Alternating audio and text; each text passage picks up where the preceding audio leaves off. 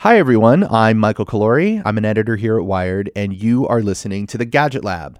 Today, we're going to do something a little bit different. Instead of our usual in studio conversation, we're going to play an interview with Chris Cox, an early and influential Facebook employee who left the company earlier this year.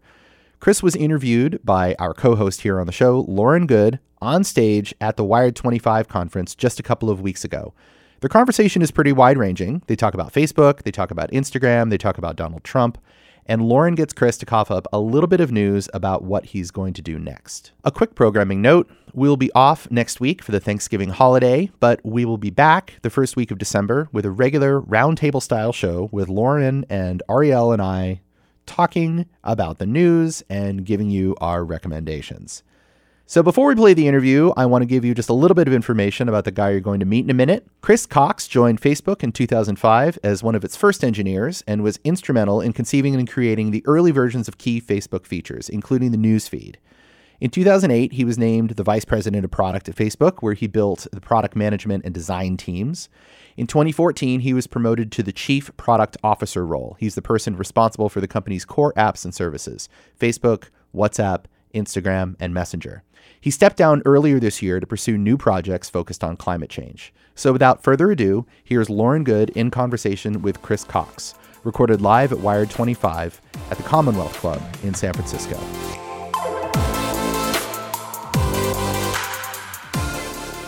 Chris, thank you so much for being here. Thank you. And thanks to everybody for being here as well. Uh, let's talk about Facebook. All right. All right, let's just let's just get I've right heard into about it. it. Yes, you've heard about it. Uh, you're wearing Facebook colors too. I guess if so. That was intentional, but yeah. So uh, so you left Facebook as chief product officer uh, several months ago now. I think it was March Yep. of this year. And uh, interestingly. The year before that, before you left, you had just been promoted to run product at not only Facebook, but also WhatsApp, Instagram, and Messenger. Mm-hmm. So you were really like, you were running the, the product show there. Uh, that's four of the six core apps of the company. Mm-hmm. Um, and then you left. Uh, how are you thinking about Facebook as a platform right now, now that you've had several months away from working there? Yeah, well, there's my personal experience. I was there for 13 years. Um, so I started there when I was 23. I was the, I think, the 13th engineer. Um, and so it's intertwined with my whole like 20s and a lot of my 30s. Uh, was the experience of growing up with the company. Um, then there's all the people. I miss a lot of the people there. I miss um, some days I miss the intensity of the work. Um, some days I don't. Um, at least for you know part of the reason i was okay leaving was having after 2016 spent a couple years building out a bunch of the teams that i felt were most important um, to sort of take the lessons that we, we learned through some of 2016 and start to put in place institutions that could help the company um, be more responsible uh, and be a better communicator on some of the key issues um, the misinformation team, I know that's a hot topic right now. I'd be delighted to spend 40 minutes on that. Um, as well as the team focused on uh, protecting elections, which is called the Elections Integrity Team, as well as the team focused on um, at-risk countries, which is countries where there's a um, there's more potent risk of real-world harm because of the use of social media. And so each of these teams set about forming partnerships with NGOs, with good leaders, um, building up people who cared about working on those things, building ways of measuring uh, progress against the problem, uh, and ultimately sort of changing the institution. It's obviously not done. See, but you felt like it was in a good enough place for you to. I felt that the teams were absolutely in a place where they were going to do a great job with or without me. So it's been suggested and reported that part of the reason why you left is that basically throughout the time from when you were, were first promoted to run product at all over all of these product categories and the time that you left was also around the time that CEO Mark Zuckerberg started to talk more about the future of social networks being private, mm-hmm. more private, and talking about unifying backend systems and mm-hmm. end-to-end encryption. And it's been suggested that philosophically there might have been a difference in how you felt versus how he felt the future of the company, you know, where things were going. Would you say that's an accurate characterization? Yeah, I mean, it was it was true both that I, I had been there 13 years, and I didn't. It wasn't something where I felt I wanted to spend another 13 years on social media. Um, and also that you know, as as Mark and I both said, we saw things a little bit differently, and then those two things combined to help me, you know, make that decision. And we made that decision together. We spent a long time figuring out what was the right timing for that and what was the right moment. So, how, how would you characterize how you're feeling about things like uh, encryption, for example? Encryption's been a big topic here so far this morning, Yeah. and I think we're going to continue to talk about it. yep. I mean, I think it's great. I think uh, You think encryption's great? I do. Okay. Um, I think it offers an enormous amount of protection. I think we are still investigating, we in, as an industry, how do you balance uh, protecting the privacy of people's information and continue to keep people safe? Um, there's not a short answer to that question, but there, I think, is a bunch of really important research happening on that question, which will um, be, I think, a lot of the important work that these companies do. How do you think a platform like Facebook squares encryption with some of the things that you were working on filter bubbles, hate speech, misinformation? Some of that, the latter category, seems to require things being a little bit more out in the open. Encryption, of course, means you're providing a certain layer of protection and privacy for people. Yep. Um, how do your your beliefs about encryption square with the kind of products you were working on? I mean, it certainly makes things, some of those things more complicated. Um, I think in a messaging system, there's a, there's a much higher expectation of privacy, which is totally legit. And there's also, um, at least on WhatsApp, we did some work uh, that many of the, I think some of the WhatsApp folks are here. We did some work to try and understand how you could combat misinformation in an encrypted environment. And I think we did some very good work. Um, some of it was public education. Um, so just doing digital liter- literacy campaigns in India and Brazil prior to elections. Um, some of it was building message forwarding systems uh, so that people could connect with fact checkers and then could speak to groups that they were in about what they were seeing. So I think there's a different toolkit um, that, than the toolkit that you would use in a public feed system where you can just start to see what goes viral, and for anything that looks like it's going to go viral, you send it to a fact checker.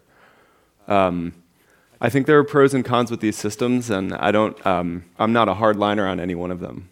Um, and I think the decisions the company's making on encryption and privacy come from a place that is resonant with what people want, um, which I appreciate. Interesting. Okay. I want I want to uh, get to eventually what you're going to be doing next. Okay. Um, but I do have more questions about Facebook. Sure. So political advertising. Yes. Uh-huh. This is something that's been in the news a lot over the past couple of weeks. Facebook has taken a bit of a hard line on. Uh, Political advertising, uh, excuse me, Twitter has taken more of a hard line on political advertising Mm-hmm. on its platform, whereas Facebook has said it's going to allow political advertising, even if those ads may contain uh, untruths. Um, and Mark Zuckerberg has spoken a lot about this. Just yesterday, I should add, uh, Facebook's uh, chief policy officer, Nick Clegg, actually said that they're going to be looking at things like micro targeting a little bit more carefully. And so, um, but what, like, how do you feel Facebook is actually handling this right now? Is, it, is this the right approach? Well, I think I I think what Mark and Nick said in the last couple of days was they're looking at ways to adopt some of what was suggested in the employee letter, a lot of which I agree with, um, while still taking the stand, which is we think political advertising can be good and helpful. Um, it, it often favors up and comers versus incumbents, I think more often than not, which is important. Um, if you look at the Democratic field, you have a lot of folks who needed a way to find a platform that didn't quite have one yet, and that creates diversity, which I think is good. Um, they're used a lot in local elections, which I think is important and is tied up in the question of micro targeting, by the way. And then they're adjacent to issue ads, which are ads about um, a, category, a, 20, a list of 23 issues which are political. Um, so you have, um, if you want to talk to people about gun control or climate change or uh, immigration reform or women's rights issues, those are all political. Even the NFL, as they say, is the last thing that wasn't political is now political. Um, and so I think there's good, I think there's good rationale for supporting these um, in a system that is designed to help people reach the community of people that want to hear from them. And I, I stand behind that. But what's interesting is it seems that you are a proponent of fact checking in general. You, you, we've talked about this. You've talked I'm a, about this. I'm a big fan. You're a big fan of fact checking. We are too at Wired. and, and so you're a proponent of fact checking. You've said this in earlier interviews. You've just said it uh, in this interview. And, and yet it seems as though by Facebook saying we're going to allow political advertising, all political advertising, and we don't really feel it's necessarily a good thing, I'm paraphrasing, of course, to have fact checking in place for those political ads, uh, those two things are perhaps not in alignment with one another. Well, political ads are their own animal. Mm-hmm. I mean, most political ads are highly partisan. Um, and fact checking, part of the reason, part of the place I think you want to get to is to find a way of doing some sort of fact checking on these that's not so partisan. Um, I think, you know, one of the systems that the um, that I worked on a while ago that the company's been vetting with academics is one that would help um, submit to some panel of uh, a representative panel of people um, content uh, in order for them to vet whether or not they feel it's misleading. And ends up, uh, at least according to some of the data that the academics were looking at, ends up being a pretty good system. Um, I think the company should investigate and is investigating uh, micro targeting, uh, specifically in the political context, because the thesis of all of this stuff is that it should be out in the open. And it is in the political ad archive, but if there's hundreds of variants being run of a creative, then it's, it's tricky to get your arms around what's being said to whom. Um, I also think exploring more context in the UI, um, both in the consumer experience and in the political ad archive, could be helpful at um, continuing a position where you're looking for ways for fact checking to not be so partisan, while also um, giving the user and the, or the consumer a good experience. Spoken like a true product officer. tweak the UI and maybe. Well, these tweaks are hugely impactful. Mm-hmm. So I don't and, say and, that lightly. And hugely impactful because of the size of the user base, or a huge. Well, the, the whole experience is on a phone in 100 pixels. You know, mm-hmm. so when you had you know 20 more that are helping people see other points of view or helping people vet um, sort of um, whether journalistic institutions have made comments about this. There are a bunch of things that can be done that I know the company is exploring. One more quick question about Facebook. How how confident are you in Facebook's ability to mitigate potential issues that may come up as we enter, it feels like we've already entered and been in for 20 years, the 2020 election cycle? Well, I can tell you the company has a whole bunch more resources in terms of money, people, partnerships, programs, um, not just in the United States, but with a lot of the, um, most of the countries where major elections are happening to anticipate these things. I can't be 100% confident, and the, co- the company can't either. Um, but we've put in place like a real immune system mm-hmm. um, that at least accounts for a lot of the issues we saw in 2016 and again saw in some of the midterm elections um, and as have also seen looking at other elections around the world. So this seems like a good segue to acronym. Yes. Tell people what you're doing with acronym and what acronym acronym acronym is. acronym. Um, has anyone heard of acronym? One head. Um, so I was inter- one of the problems I've been interested in is the progressives in the United States having a good technology stack like good technical infrastructure for understanding how to develop messaging and then run campaigns. Um, this is an area where um, my perception is that uh, the progressives have been behind on um, ability to develop and use as a team um, infrastructure that helps you have a good voter file, how to do develop messaging, just basic politics in 2019. Um, again, that's my impression, and I'm not a political expert. And you're sitting on the advisory board. I'm sitting on the board along with. Uh, I'm not sitting on the uh, the board of directors, mm-hmm. but I've been helping to advise Tara, raise money, um, hire a team. Um, there's a woman named Tara McGowan who runs Acronym. They're based in Washington D.C. They work with progressive organizations like Planned Parenthood and the ACLU. Um, their mission is to help them effectively use social media and the internet. Um, and I believe that it's important that um, such technology is available for whomever is our nominee and for the sort of progressive institutions going forward. So you, by uh, by participating in these activities with acronym, I mean, you're really you're aligning yourself with with a set of ideologies. You're saying they're progressives. In, um, I've read about it online. It says like they want to basically arm the left with digital tools to help them, you know, combat some of the more aggressive tactics of the right. Yes. And uh, I mean, do you feel like you couldn't perhaps have worked on something like this in your role as chief product officer of- as, at Facebook? Absolutely not. And why is that? Uh, I think when you're in a very, very senior role at a platform, you need to be, um, you have a duty to be much more neutral in your politics. And why is that? I think that's part of um, running a platform whose customers are across the aisle in a lot of different ways. And I think it's part of aiming to have institutions that can bring the country together. So now, so you're free now. And this is, in a sense, Um, I certainly feel more free. okay, interesting. And, you know, this is something I've wanted to work on for a while. Um, and I've come to understand, at least in my own analysis of what happened since 2016, that um, just good execution uh, on like running a good campaign, um, using the internet, um, is something where I think that, that matters a lot. Was any of this driven by any sort of uh, sense of personal responsibility for having been a part of Facebook during the 2016 election You know, cycle? maybe uh, not in a way I have direct access to. Um, you know, I, I definitely felt a sense of personal responsibility for cleaning up a lot of the pieces of the platform that I felt weren't going well. But this was just a conviction. I think Trump is, should not be our president. Um, the other thing I care a lot about right now is climate change, and he's not going to help us there. And four more years, uh, you know, at five gigatons a year, that's a lot of carbon that we're not going to get to go back and, and take back down unless we build some crazy technology that no one knows about yet. You're listening to the Wired 25 interview with former Facebook Chief Product Officer Chris Cox. We're going to take a quick break and then we'll get right back into it.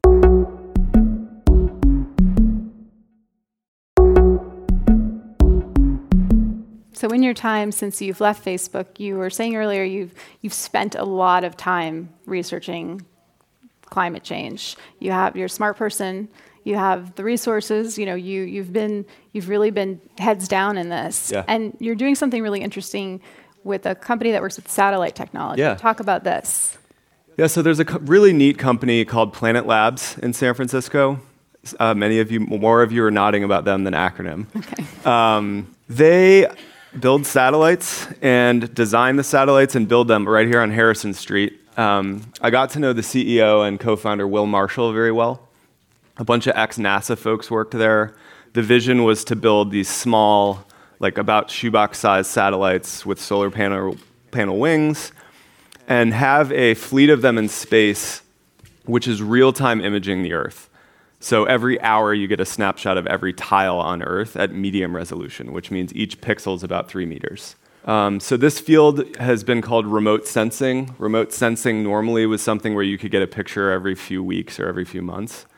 Um, but with this sort of time resolution, you can start to ask questions like what's going on with wildfires today? How quickly are they spreading? Where are they spreading? Um, deforestation in the Amazon. Um, active coal power plants. How many coal power plants are firing right now? Um, methane emissions is on the horizon as something that we believe, we, the industry of, um, of computer vision and satellite folks, you may be able to see from space, which is crazy because it's a gas, but we know methane is a real contributor. And it's coming from certain farms and refineries and stuff like that. So if you could identify leaks, um, you could start to contribute to having a health system where you're basically imaging the earth every hour and then you're creating some public data set with tools that plug into decision makers banks insurance companies policymakers um, investors uh, journalists uh, interested persons the youth. Like i could imagine in a classroom one day you go and you say this is the earth. Here's a simulation of what 2050 looks like. They're getting pretty ugly by the way as we update our assessment of the heating that we think might happen by 2100 my wife's from bangkok like it's gone. And um, I, I think we're still doing such a poor job we humanity of like really wrapping our heads around um, how few precious years we have. And i've even come to understand this more since leaving the company. Um, which to me is why it's one of the most important things you do is, is try and get somebody in office who can care about this. So you so you're advising Planet Labs in addition to acronym. Yep. Do I have a badge, like I'm learning about satellites. Okay. Yeah. I'm learning as much from them, and then I'm trying to help them build um, some software because this is like building software on top of all this really cool satellite imagery. Have you considered starting your own company around climate change? You know, I've thought about it, and I've, I've started to look a little bit at what are some um, what are some of the gaps. I'm still so far. I'm still so young at this field that I don't have enough um, confidence in my own mental model of the world. Um, but it's been really fun starting to go see some of the technologists working on climate change. It's been very interesting.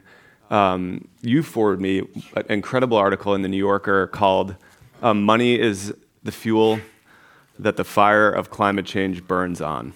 Uh, it's specifically about the, fi- the financial industry and the insurance industry because there's so much private money that goes into banks and insurance companies that then actually finances coal and oil and gas. And that's generally uh, opaque uh, to investors, um, to private wealth funds, to co- countries, a lot of whom give their money to banks. And on the one hand, the country's saying we're working on a 1.5 degree, you know, plan for for Japan, but on the other hand, a lot of their money is actually financing exactly the, the problem, um, which is the supply of money to go build new coal and, and oil and, and do fracking and all that other kind of stuff.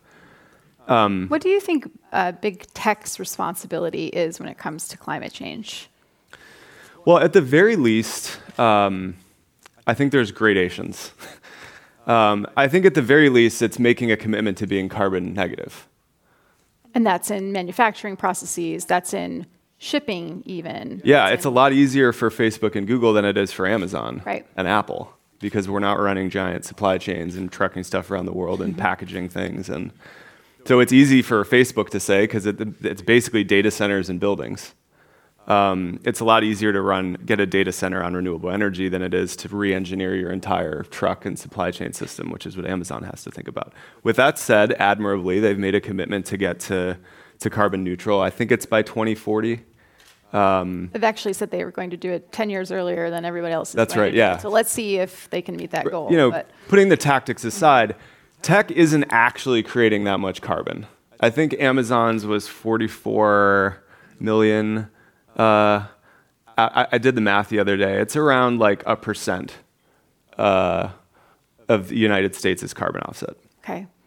Which is pretty amazing considering what they do. One of the interesting metrics to look at is carbon intensity, which is per, per dollar of GDP, how much carbon is, what's the externality in terms of carbon? High carbon intensity is a gas company, extremely low carbon intensity is most tech companies. Um, but I do think tech can lead. Um, we're an industry that, in, in some ways, is still looked to as a leader, in some ways, is looked at with uh, a squint to see if we'll improve. I think that both of those are healthy. Um, but I think we can start to think about ways of more carefully dialing in our attention to, to carbon impact. And I don't know exactly what that looks like for big tech, but I believe that um, sort of riling up employees more and, and, and getting more um, power into the hands of the um, of the officers who are responsible for this at the company is ultimately going to be a good thing. Chris, I have to let you go. Uh, we're out of time, but thank you so much yeah, for joining me. my pleasure. me. Thanks, everyone. Yeah. Appreciate it. Thank you, everybody. All right, that was Lauren's conversation with Chris Cox. Thank you for listening. If you want to give us feedback, leave a review of the show on the podcast app of your choice. Really, we love to hear your thoughts. You can also find us all on Twitter. Lauren is at Lauren Goode. Arielle is at Part Esoteric. I am at Snack Fight. And you can bling the hotline by directing your tweets to at Gadget Lab. Again, we'll be off next week to stuff our faces with vegan treats on Thanksgiving Day, but you will hear from us again the first week of December. Until then.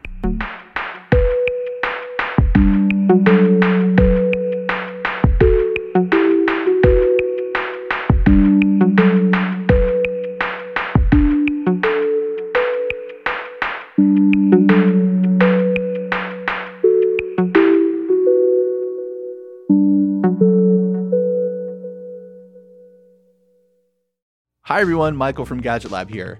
I want to tell you about our friends over at the Big Take podcast from Bloomberg News. Each weekday, they bring you one important story from their global newsroom, like how AI will upend your life, or why China's targeting the US dollar, and maybe how Joe Biden plans to take on Donald Trump. Oh boy. Check out The Big Take, a daily podcast from Bloomberg, wherever you listen.